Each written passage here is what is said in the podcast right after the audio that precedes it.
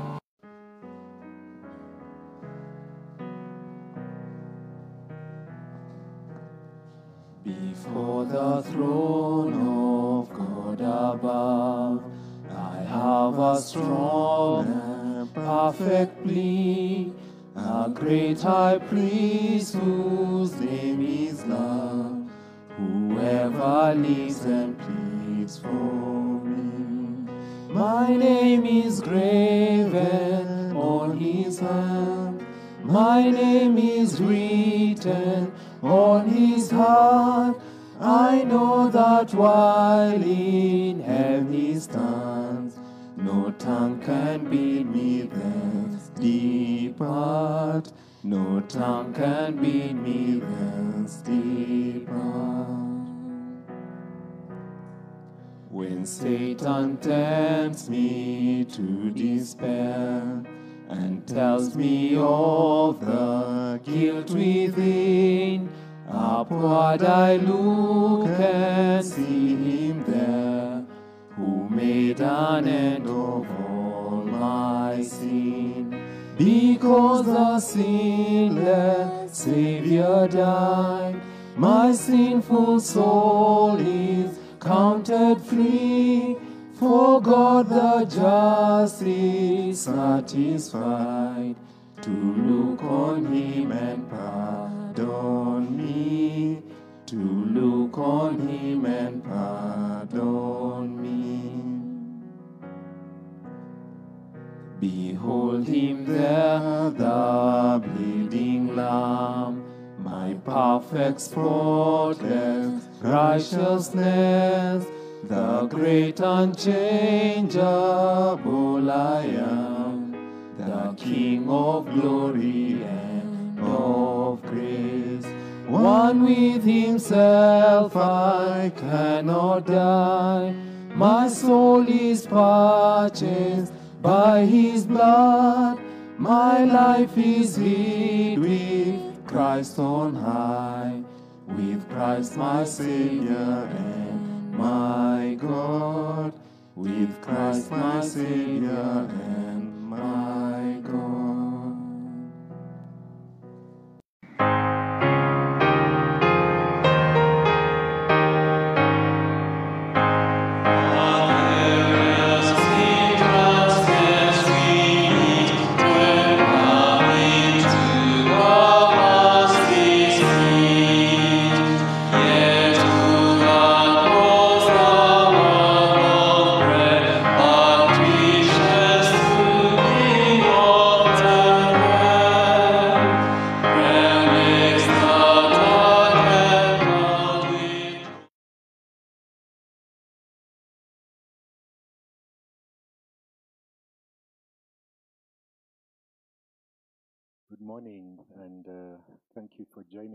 this Sunday for our second last Sunday school uh, session of this year. God has mercifully allowed us to meet. We don't take that lightly, knowing the circumstances that many of our brethren all over the world have gone through this year, and which we ourselves here have gone through, but the Lord has, in His mercy, allowed us to meet. In this uh, session or this particular Sunday, we are looking at the model prayer of the disciples, rather, the model prayer for the disciples, what's more commonly known as the Lord's Prayer. Uh, and uh, we are looking at it for the second time today and the Lord allowing, we would look at it uh, next Sunday for the third time. Before we continue on, allow me to request that we, we pray. Oh, Heavenly Father, we come to you with thanksgiving, realizing that in your majesty and uh, holiness, you have chosen to own us and be our father not by not just by uh, virtue of creation but by virtue of costly redemption. And we bow before you this morning requesting even as the disciples did lord teach us to pray. And we kindly ask that all this teaching and learning would be for your glory, that we would know how to pray so that we would pray according to your will and so that your will would be established in our hearts and in our world. We please pray these things in Jesus' name. Amen. For those of you who are joining us online, we apologize for that delay in starting. The brethren here who are helping us with the technical aspects have worked hard, and we are grateful to God for them. Uh, they've worked hard to ensure that we can live stream this in spite of some challenges. Now, last week we began looking at the model prayer for the disciple. And we specifically, as we look at what is commonly called the Lord's Prayer, and which we said is really the disciples' prayer, and uh, made a case for that in several ways, and especially from the fact that part of this prayer has the request forgive us this forgive us our sins for our debts or our trespasses, as we have forgiven our debtors. A prayer that our Lord surely would never have prayed. Um, we then were able to say, This is not his prayer, as in a prayer that he would make. It is our prayer, and he has graciously given it to us as a skeleton, as an outline, as a structure upon which our prayers would be founded. Again, we said it is not given for us to vainly recite it. Because in the very context where this prayer is given, in Matthew 6, verse 5 to 8, the Lord is addressing hypocritical prayers. And one of the problems with hypocritical prayers was vain repetition.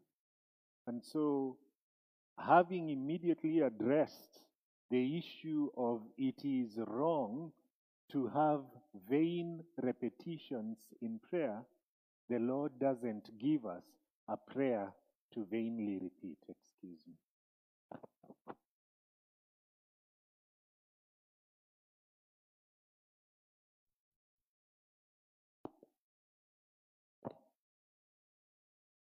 Thank you, Dennis. Having given us instructions, commanded us not to come before God with vain repetition, the Lord would not give us a prayer to vainly repeat. So, this is an outline, this is a structure. We encouraged ourselves to memorize it, to meditate on it, and then to use it as the platform, as the structure, as the mold upon which we build our prayers.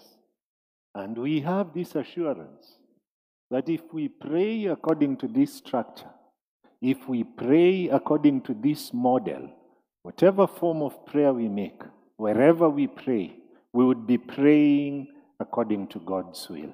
So that should encourage us. But we also sought to ask ourselves why should we learn how to pray? Why is it important to learn how to pray? And a number of things were given as reasons. We learn how to pray because prayer has, by God, been given a very high uh, role in the disciples' life. We so see the apostles saying they would give themselves to prayer and the word. The Apostle Paul, in writing, calls us to pray without ceasing. Elsewhere, to pray at all times for the saints with all manner of prayer. We are told that uh, in everything we should make our requests known to God with thanksgiving.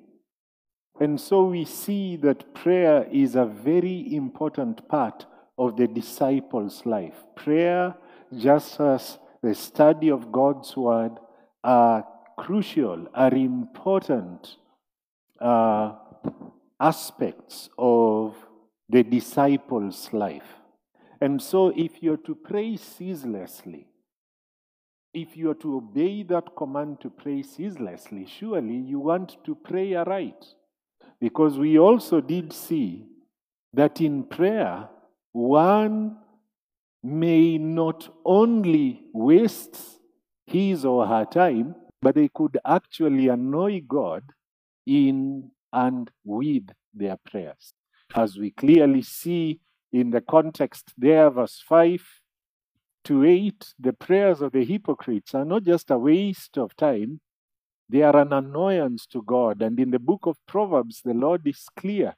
If we disregard his law, even our prayers are an abomination to Him.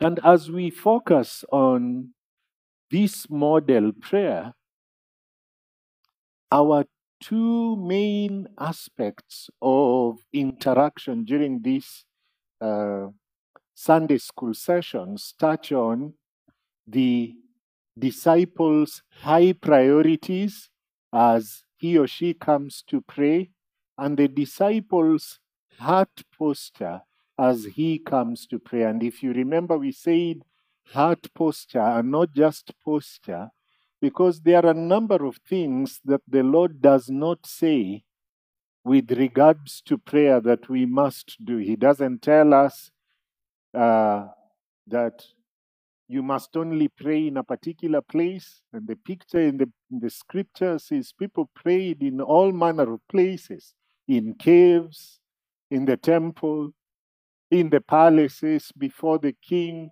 even in the belly of the fish.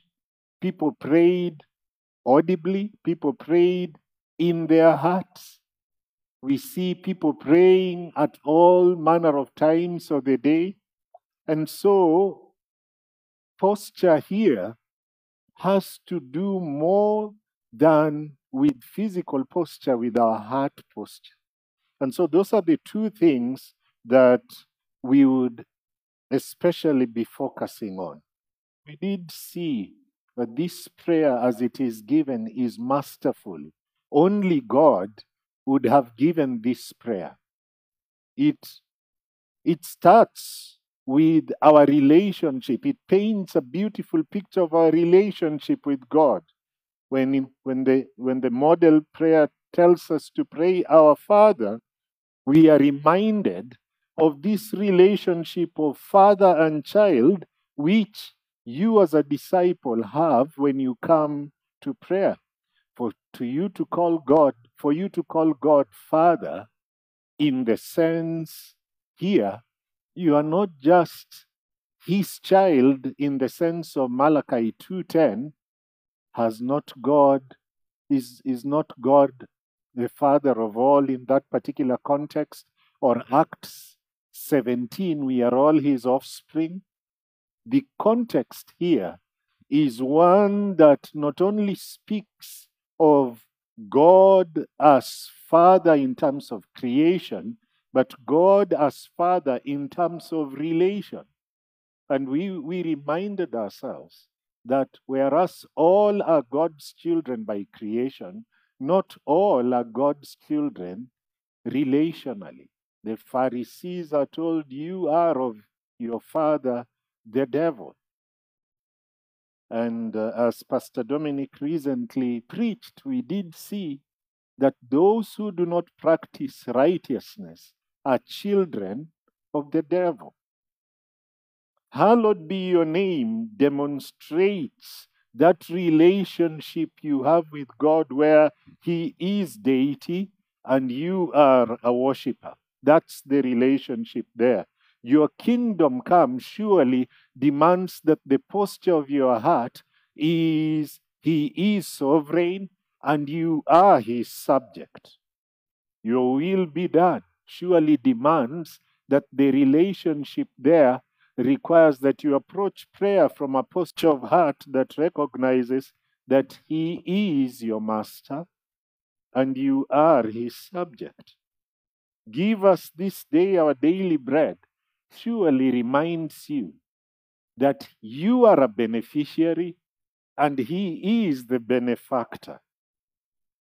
Forgive us our debts, forgive us our trespasses, reminds you that you are a sinner and He is your Savior. Lead us not into temptation reminds us that relationally, God is our guide and we are pilgrims. We also did see that our attitude in prayer surely must be unselfish. There is no personal pronoun in this prayer. The posture of our hearts in prayer must be our, not my, Father, not give me this day my daily bread. My posture must be so unselfish because I'm coming to our Father. There is a family spirit that, en- that, that consumes your heart as you come to prayer. Hallowed be your name demands that you are reverent. Thy kingdom come demands that you are loyal. You determine, I am going to be loyal as I pray. Thy will be done demands that you will be submissive in the posture of your heart as you pray. Forgive us our trespasses. Surely requires that you are penitential, you are penitent in your heart as you pray. lead us not into temptation demands that you come with humility. When we say, Thine is the kingdom, we come with confidence in prayer.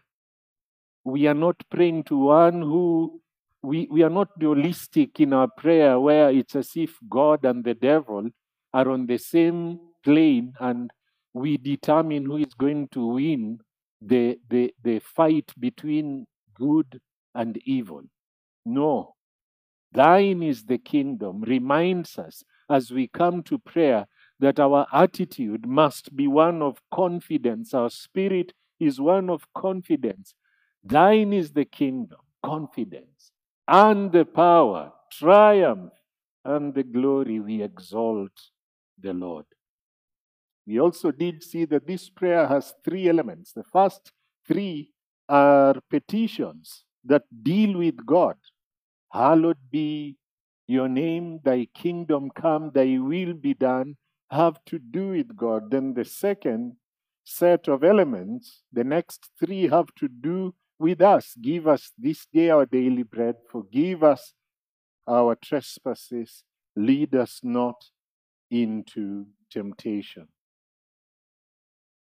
God is our Father. God is the King, and God is the Master. God is our Father. And beautifully seen there in how He gives us this day our daily bread. God is our King, and we pray, rightly pray, Thy kingdom come. And He forgives our debts and pardons us. God is our Master.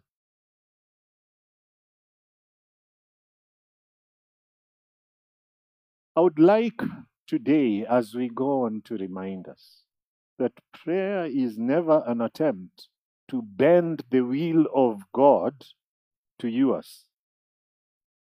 Prayer must never be an exercise where we seek, where we attempt to bend the will of God to our desires. Rather, prayer involves bending our wills, bending ourselves to fit the will of God. It demands that the posture of our heart, the eyes of our heart, continuously see God as sovereign. And the purpose then that we bring into that space of prayer is we want God's will to be done, and we are asking Him to grant us the joy and the, the obedience to do his will. The joy in seeing his will come to pass and the obedience to participate in the fulfillment of his will. So that at the end of every prayer we make, we should, you should ask yourself if during the prayer you are actually saying, For thine is the glory and the power and and the kingdom and the power forever. Can your prayer conclude in that way?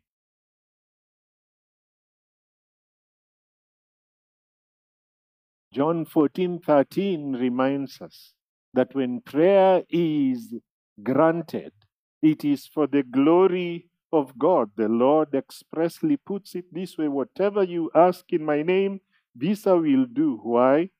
That the Father may be glorified in the Son. So, prayer is for us a wonderful opportunity, a wonderful opportunity to see God being put in display. When God, in answer to our prayer, saves someone that we have been praying for, He is showing us His power in salvation. When God provides for your physical need, a need that you brought to Him in prayer, it is not merely so that your material difficulty or your preferences are met. He has done that based on John 14 13, so that you may know that He has power to meet your needs.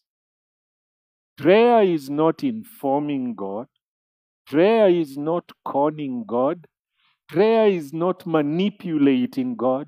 Prayer is not a thing we do to irritate God. We do not pray to force God. What we do in prayer is we submit to God. Prayer is not about you, it's not about your needs, it is about the glory of God. Prayer is not for us to get what we want. Prayer is for God's majesty to be put on display. Prayer is for glorifying God. All prayer must focus on God. And the model prayer for the disciple makes this abundantly clear. And as we said last week, even in the deepest and most severe circumstances, when we look at the prayers of people in the Bible, when we look at the prayer of the saints of God in the Bible, where they were in dire circumstances, in the teeth of adversity, as they come to pray, they would frequently worship God before making their requests to Him.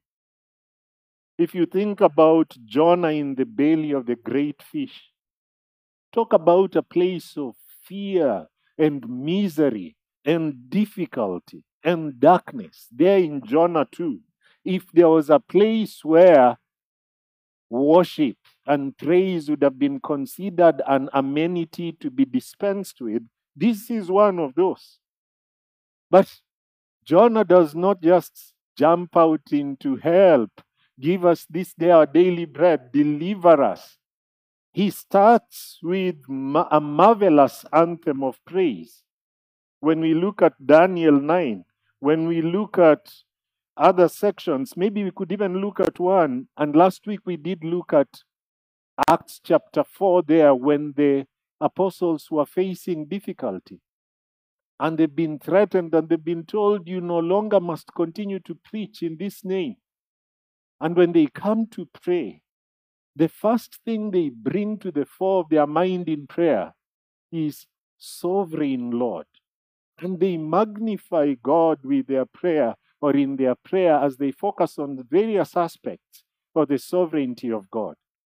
Today, let's look at Psalm 86 as another example of a place where praise and God's agenda is put at the fore when one is in need. Act 6, verse 14, verse 6 to 14. See, the, the, the psalmist writing, Give ear, O Lord, to my prayer, listen to my plea for grace. Now, his plea is not immediately mentioned until verse 14, where he says, O God, insolent men have risen up against me. A band of ruthless men seek my life, and they do not set you before them. Before he comes to that plea concerning a band of ruthless men who have risen up against him, who seek his life, what does he do? In the day of trouble, verse 7, I call upon you, for you answer me. There is none like you among the gods, O Lord, nor are there any works like yours. All the nations have you have made shall come and worship before you, O Lord, and shall glorify your name. For you are great and you do wondrous things. You alone are God. Now that's somebody in need, and that's the first thing they are putting at the fore of their mind. What is the next thing they put at the fore of their mind, having spoken about the majesty and the glory of God? Verse 11. They want to be obedient. Teach me your way, O Lord, that I may walk in your truth. Unite my heart to fear your name. And then, verse 12 I give thanks to you, O Lord my God. With my whole heart, I will glorify your name forever. For great is your steadfast love towards me. You have delivered my soul from the depths of Sheol. Clearly, the majesty of God is at the fore of his mind and his commitment to obey God. There in verse 11, teach me your way, O Lord, that I may walk in your truth. Unite my heart to fear your name. He is committing to do God's will even before he is saying, Do your will, O God, and then presenting or making his request known.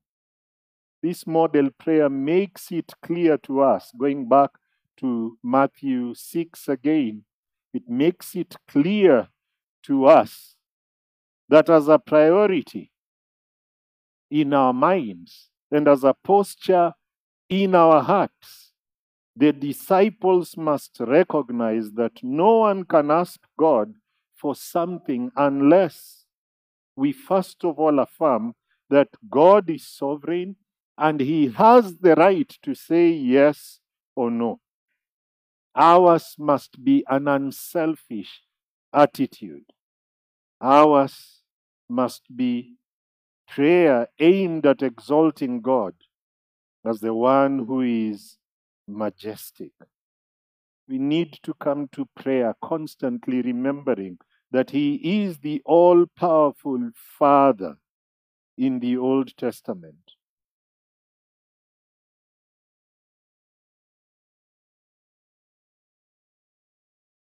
When we think about God as Father, what heart posture should that uh, create in us? When you think about the fatherhood of God, what posture of heart does that cause you to have? Fatherhood surely demands that we think of God as source. He is the one who has begotten us. He is our source. Fatherhood, apart from making us think about God as source, should surely cause us to think about His nearness. God is near to us. The concept of fatherhood is one that demands an appreciation of nearness. So, as you're praying, Our Father, you're realizing, I belong to you, you are my source.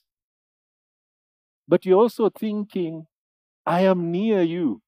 You've not told me to pray, Our King who art in heaven, whereas that's going to be done in the second line to balance this so that we do not sentimentalize God.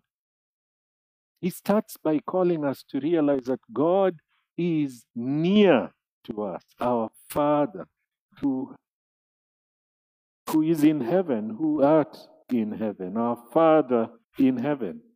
He is in the family, and He has brought you into the family.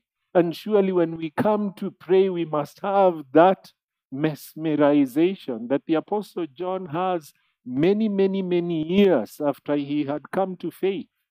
He still is wowed and in wonder when he thinks about the fact that he is a child of God and says, Behold, see this and wonder. Behold, how marvelous it is that we should be called the children of God. And he says, and so it is. We are not just children by name, our DNA, we've not just been adopted and given a family name as it does happen in the earthly uh, realm without the DNA of the adopted child changing. We have actually had our DNA changed so that he is really our father. The concept here as you stand, as you pray, you are aware you are face to face with the Shekinah. That should never escape us. We should be trembling at the reality that we are face to face with the Shekinah. But yet, we are reminded that this sovereign, fearsome, all powerful ruler of heaven and earth, whom you're face to face with, He is Father. He is near to you. Even in texts like Psalm 68 that talk about the majesty of God, as it talks about the majesty of God there in Psalm 68, then the Lord reminds us that He is a Father to the fatherless. Fatherhood surely should remind us of God's loving grace. How has He become our Father in this relational sense? It is by grace. It reminds us of Psalm 103 as a father pities his children, so the Lord pities those who fear Him.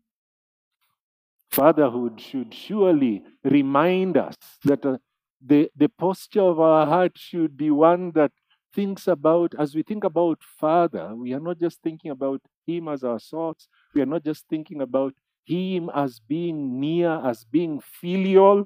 We are not just thinking about God as graciously having brought us to that space where we can pray, Our Father.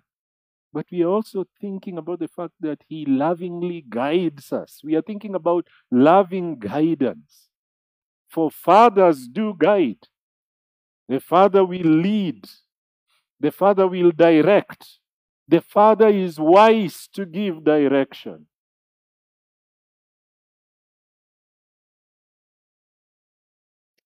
But fatherhood also reminds us that we must obey the attitude of our heart when you say, Our Father.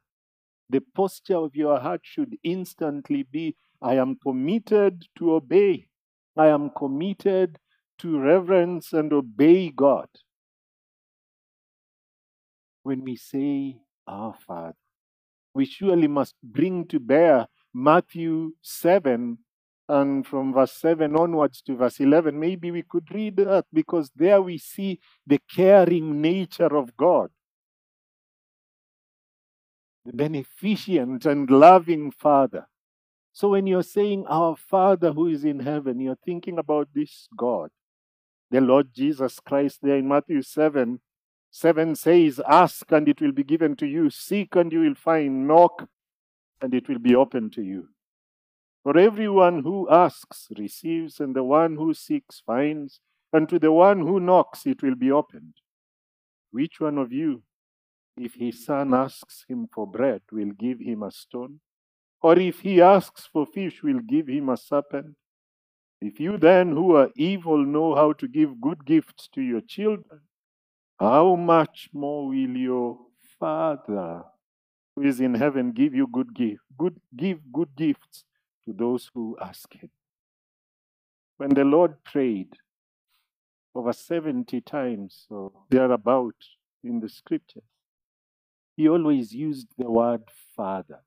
It is only in his sin bearing uh, section there in on the cross that he does not use the word Father as he prayed. There he uses the word My God, my God.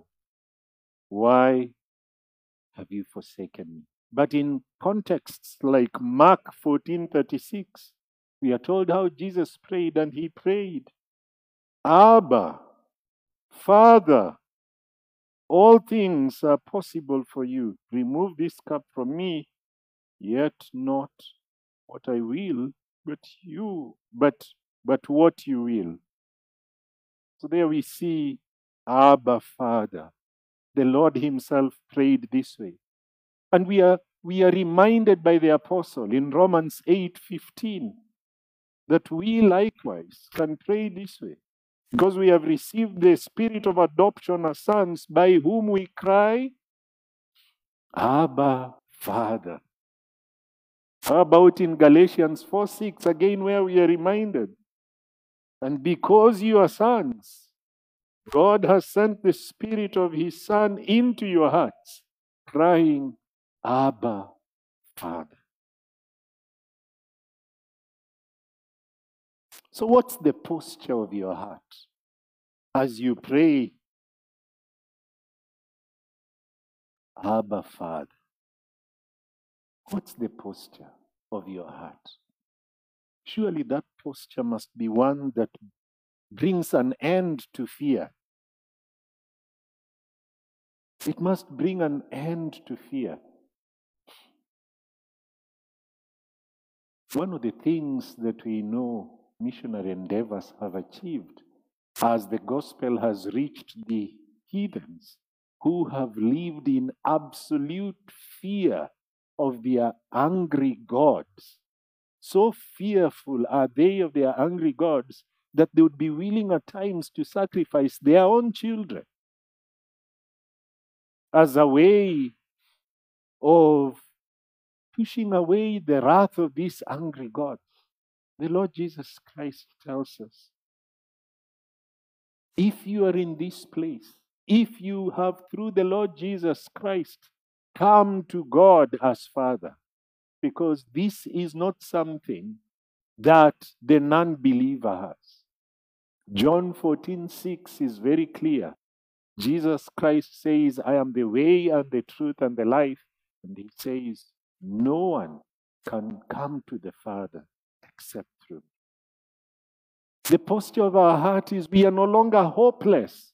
It is the end of hopelessness. Ours is a posture of hope and trust. It is the end of loneliness. Our Father, remembering He is near, we are not lonely anymore. Our Father. It is the end of selfishness. He is not my Father. He is our Father. Praying at all times, Ephesians chapter 6, verse 18 reminds us praying at all times in the Spirit with all prayer and supplication. To that end, keep alert with. I, I got the wrong text. I was looking for the text where we are called to pray for all the saints. We'll come back to that. It is the end of scarcity. The attitude of our heart is this He is our Father who art in heaven. Heavenly resources are being employed in, in, in whatever we are bringing before Him, especially the earthbound aspects of scarcity are done away with. It is the end of disobedience. For surely would you say, Our Father, and at the same time be harboring that sinful attitude that says, I will obey after I see the answer you give in response to this prayer. No, we pre commit that we will obey you even before we know what the answers would be. It is the end of lack of wisdom. When we say, Our Father, we come there knowing we will not suffer want of wisdom because our Father knows, He has knowledge, He will guide us to pray, Our Father who art in heaven. Surely indicates our eagerness to come to God as beloved children who are looking forward to receive all that He possibly wants to give us. When you pray, you're not lost in the crowd, the network is not jumbled. He sees you, He identifies you as His child. When you pray, you have, you are before God, the God who is our Father. There's so much to be said about the high priorities and the heart posture of prayer. But hopefully, these discussions, now this Sunday and next Sunday, will jumpstart us into realizing that we are wrong many times when we pray. Because many times when we think about prayer, we focus more on how it works rather than what prayer is for. We tend to be very pragmatic when we are coming to topics like prayer.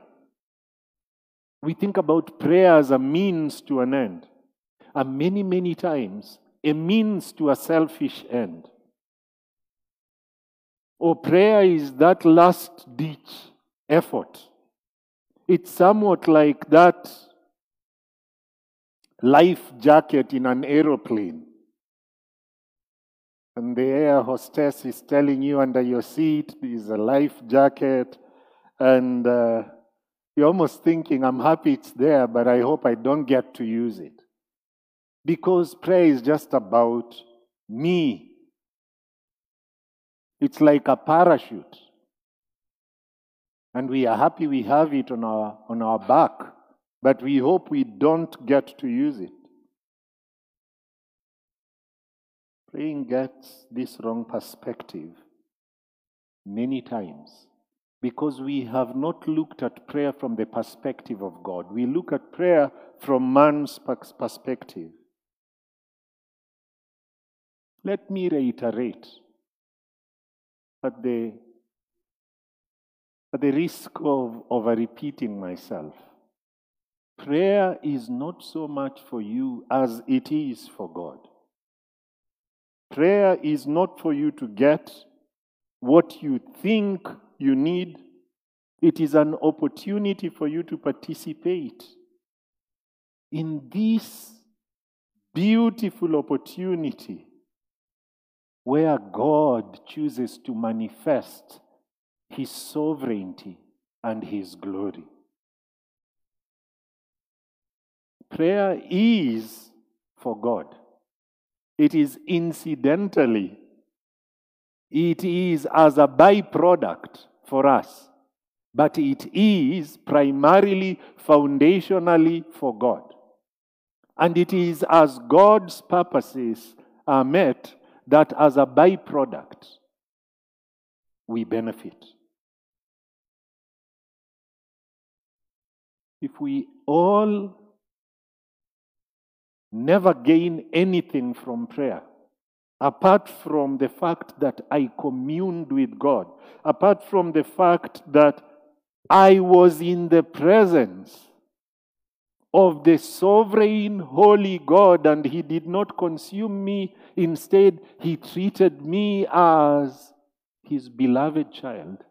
That should be sufficient motivation for prayer. When we are praying, we are entering into this throne room of the living God, and we are communing with Him. And this is a high gift, dear brothers and sisters. It is a marvelous one. It is a strong motivation. So we not only commune with God in prayer, and that should really excite us to labor in prayer, but we actually get to participate in the demonstration of God's glory.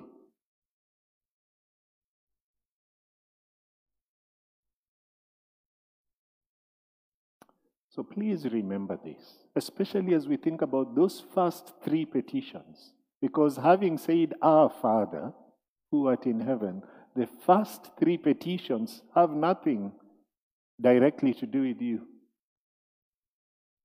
In fact, they do, but they, they are petitions you make on behalf of God, and you'd be able to see what I say by that. The first petition, Our Father who art in heaven, hallowed be your name, your kingdom come, your will be done. We have been oriented many times to think that prayer is an opportunity for us to impress God with ourselves. Or it is an opportunity to manipulate or push or convince God with our needs. We don't pray so that God thinks that we are holy. We don't pray so that God would give us what we want. We pray so that His glory would be put on display. And we know as children of God that His glory would be our ultimate good. And so we want it. God answers our prayers, as we saw in John 14 13, so that his name would be glorified. Let me reread it. John 14 13. Whatever you ask in my name, this I will do, that the Father may be glorified in the Son. So as we pray, we are coming in submission to God. All our petitions, all our passions, all our supplications, all our requests, our needs, our trials, our difficulties, our joys, we subject to His name. Verse 9 Hallowed be your name. We subject to His kingdom. Thy kingdom come, verse 10. We subject to His will. Thy will be done. And it is after that that we can pray, Give us, forgive us, lead us. True prayer begins with God.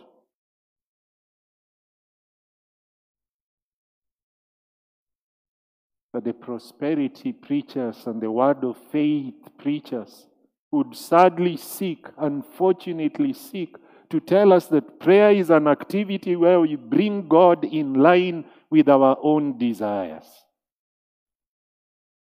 It does not say, My kingdom come. It does not say, My will be done in heaven as on earth. That's not the model prayer we have here. This name it and claim it movement is a tragedy in the church of God. It is a terrible departure from the model prayer. When the proponents of this approach to prayer, this approach to demand that God aligns himself to your desires and to your will, the so called word of faith, tell you that all you need is faith. All you need is to command and to demand. And they inappropriately handle texts out of context. But that is not how to pray.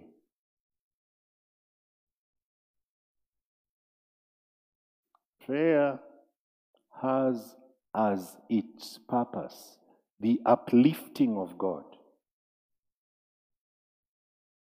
As we pray, the posture of our heart and our primary priority is that God is uplifted in our prayers, in our minds, in His world, as the one who is sitting in His rightful place as King of kings and Lord of lords. Our goal in prayer, second goal, our priority in prayer is to ask God to help us to live in accord, to live in agreement, to live in concord with His sovereign will, and to rejoice in that will when He answers our prayer. This model prayer focuses on God. It corrects the sins of the hypocrites, and we did see last week that the Lord was saying when you pray, prayer is a very important thing. He does not use if, He uses when, and He does that three times there between Matthew 6, 5 to 8. When you pray, when you pray, when you pray. It's an important thing. And so He's telling you be sincere as you pray. Remember, you're praying to your Father who sees in secret. You could be praying, all praying on the outward, but God sees your heart. And He's saying, Be simple. God already knows what you're coming to ask for before you ask for it.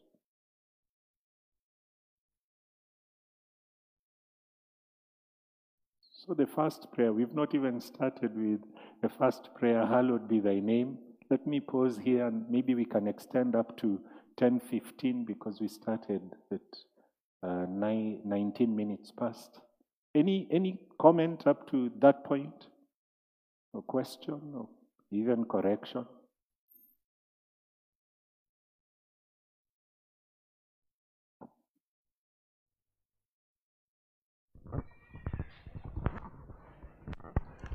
Thank you so much for uh, taking us through.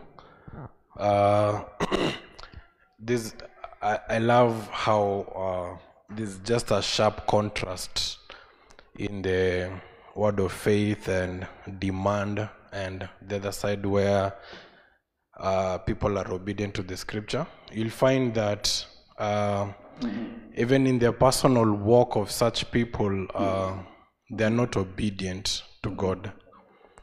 And even a common way of noticing they are not obedient to God is the way they relate with one another. Mm-hmm. You find there is slander, there is disobedience to parents, there is no honor to the authorities or mm-hmm. even respect. Mm-hmm.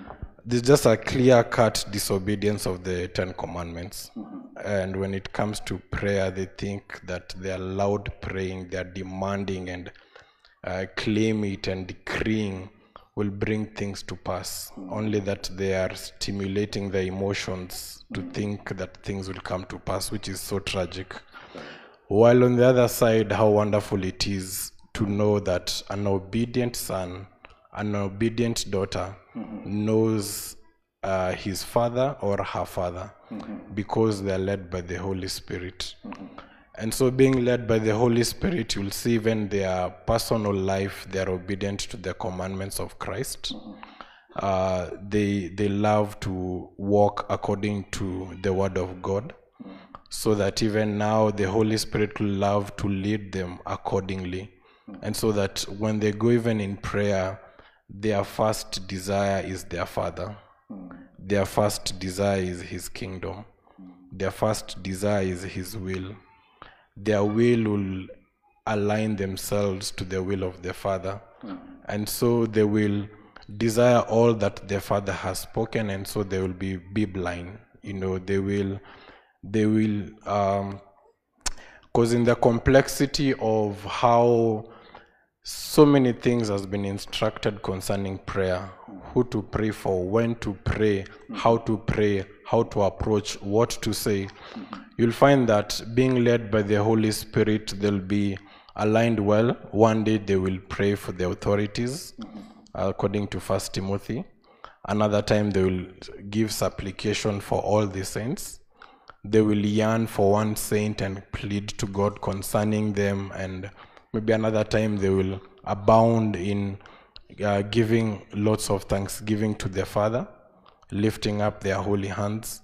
Uh, it's so wonderful to see that how the Holy Spirit plays a key role in actually helping these humble dear saints to pray aright and to mention what the Father desires.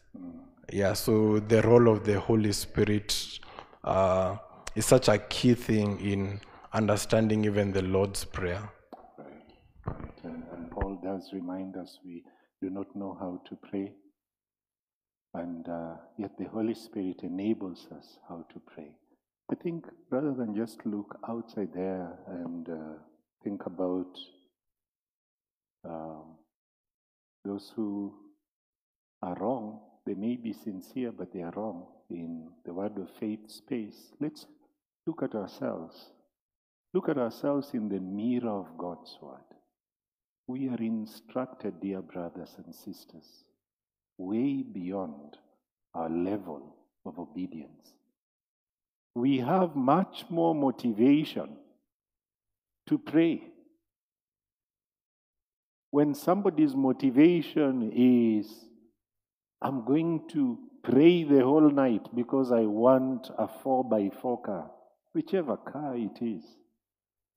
And you, your motivation is, I want God's name to be hallowed, His kingdom to come, His will to be done on earth as it is in heaven. And yet we drag our feet into the prayer chamber. We miss out on so many prayer opportunities, corporate and private. We seem not to be realizing that, and it's a motivator for our, our, our friends in the in the name it and claim it space to pursue reward, an eschatological understanding of the end things, an understanding of the end things, and the rewards that accrue from prayer should motivate us, dear brothers and sisters. Should cause us to want to change. This thing of I'm being pleaded with to attend prayer, and I attend prayer and I'm rolling my eyes throughout the time, not physically, but behaving as if I've been told to eat gravel, seems to indicate that we haven't really seen the beautiful priorities that we have in prayer. Thy kingdom come. This, this has to deal with God's program. Thy will, hallowed be your name. Surely this is his priority. The priority we come with in prayer is, I want your name to be hallowed. This is his plan. Let's look at hallowed be your name just briefly. We cannot do good service to this. This is in itself uh, a very long series. But let's just think about this. When we talk about God's name, what are we talking about here?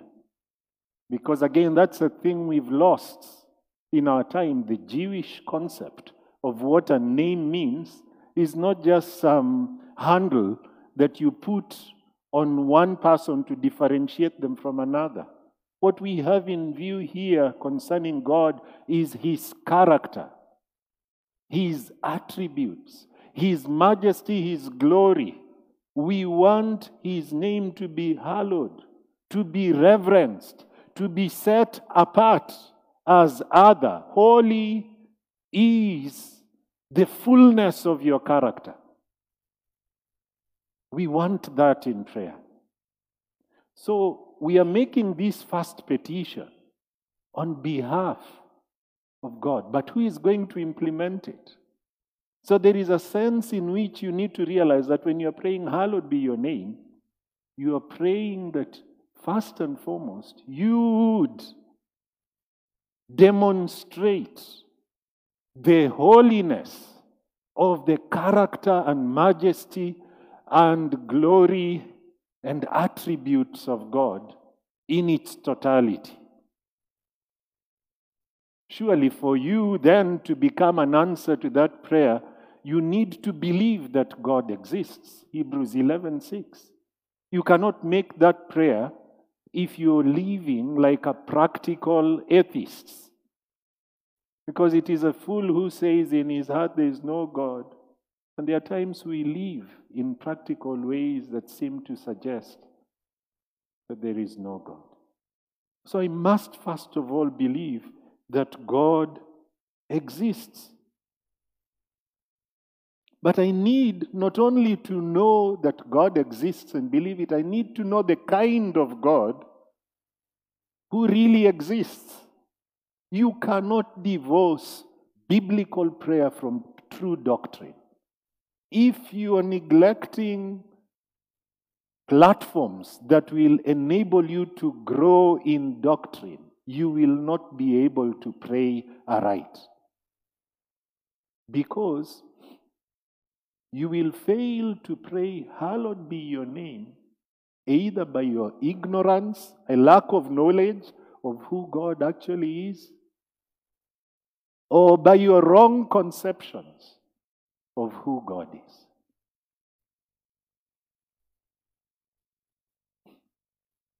This prayer, this petition requires that we are conscious of His presence. Hallowed be your name requires that you are living coram Deo. You're always aware of, I am in the presence of God. And it's a beautiful petition just after we've been told, pray our Father, and the filial aspects of that, and to protect us from over sentimentalizing God. We bring to the fore of our mind the fact that He is holy. This prayer requires that we commit to obey Him. You are saying, God, may I be a vehicle for the display of your holiness. When you say, Hallowed be your name. You are praying, God, teach me your truth and help me to live your truth. When you pray, Hallowed be your name. That is a high priority. You are trembling at His holiness and desiring His holiness at the same time. We want to manifest His holiness. And we are requesting Him to grant us a true knowledge of who He is so that we could respond correctly to what He actually is. You are praying, Oh God, display yourself through me when you are saying, Hallowed be your name. It is a prayer that would be in response to Matthew 5:16, let your light so shine before men that they would behold your deeds and glorify your Father who is in heaven. You're saying, shine in my heart and through my heart, The people would be able to see who you are and they would reverence your majesty.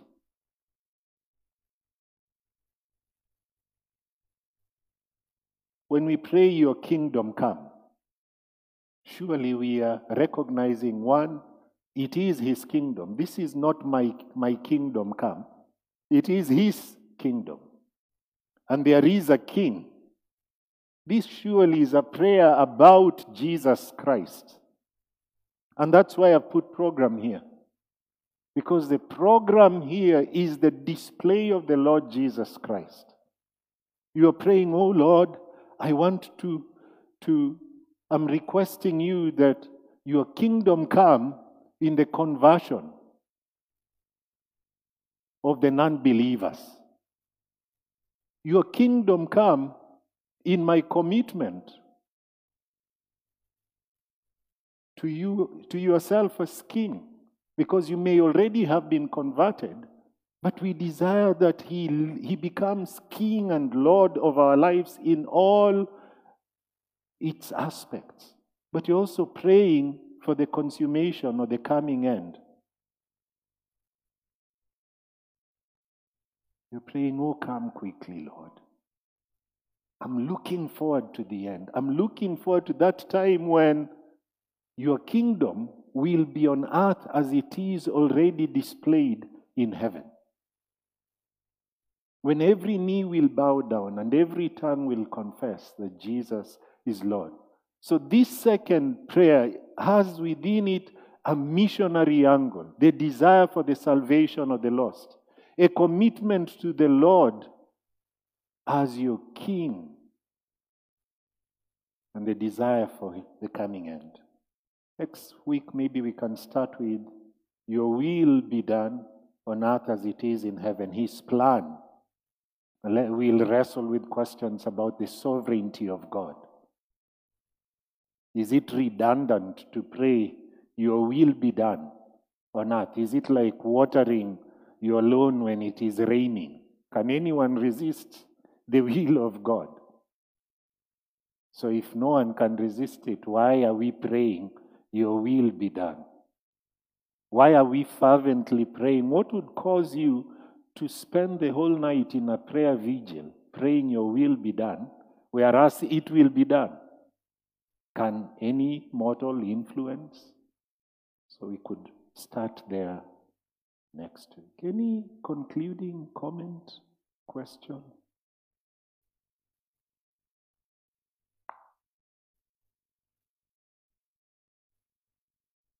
Thank you very much for coming. Let's pray. Oh Lord, as we come to you, we remember you are our Father. You are in heaven. We belong to you. You have begotten us. You have saved us, and that's why we can call you Father.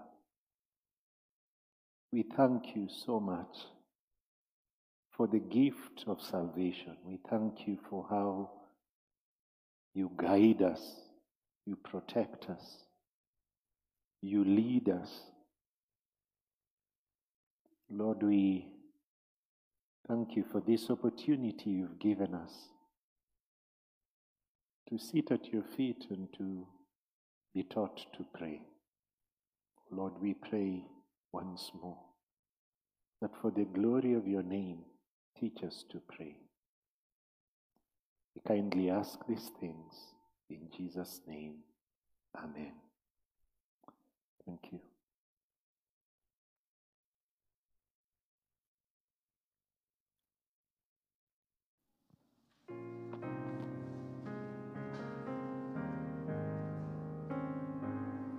Among there is a real man with wounds still gaping wide, from which free streams of blood once ran in hands and feet and side.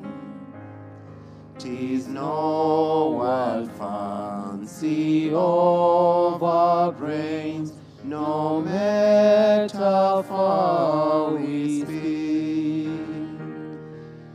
The same dear man in heaven now reigns, that suffered for our sake.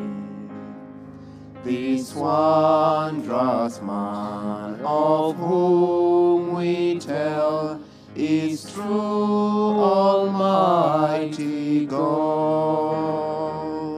He brought our souls from death price his own heart's blood that human heart he still retains,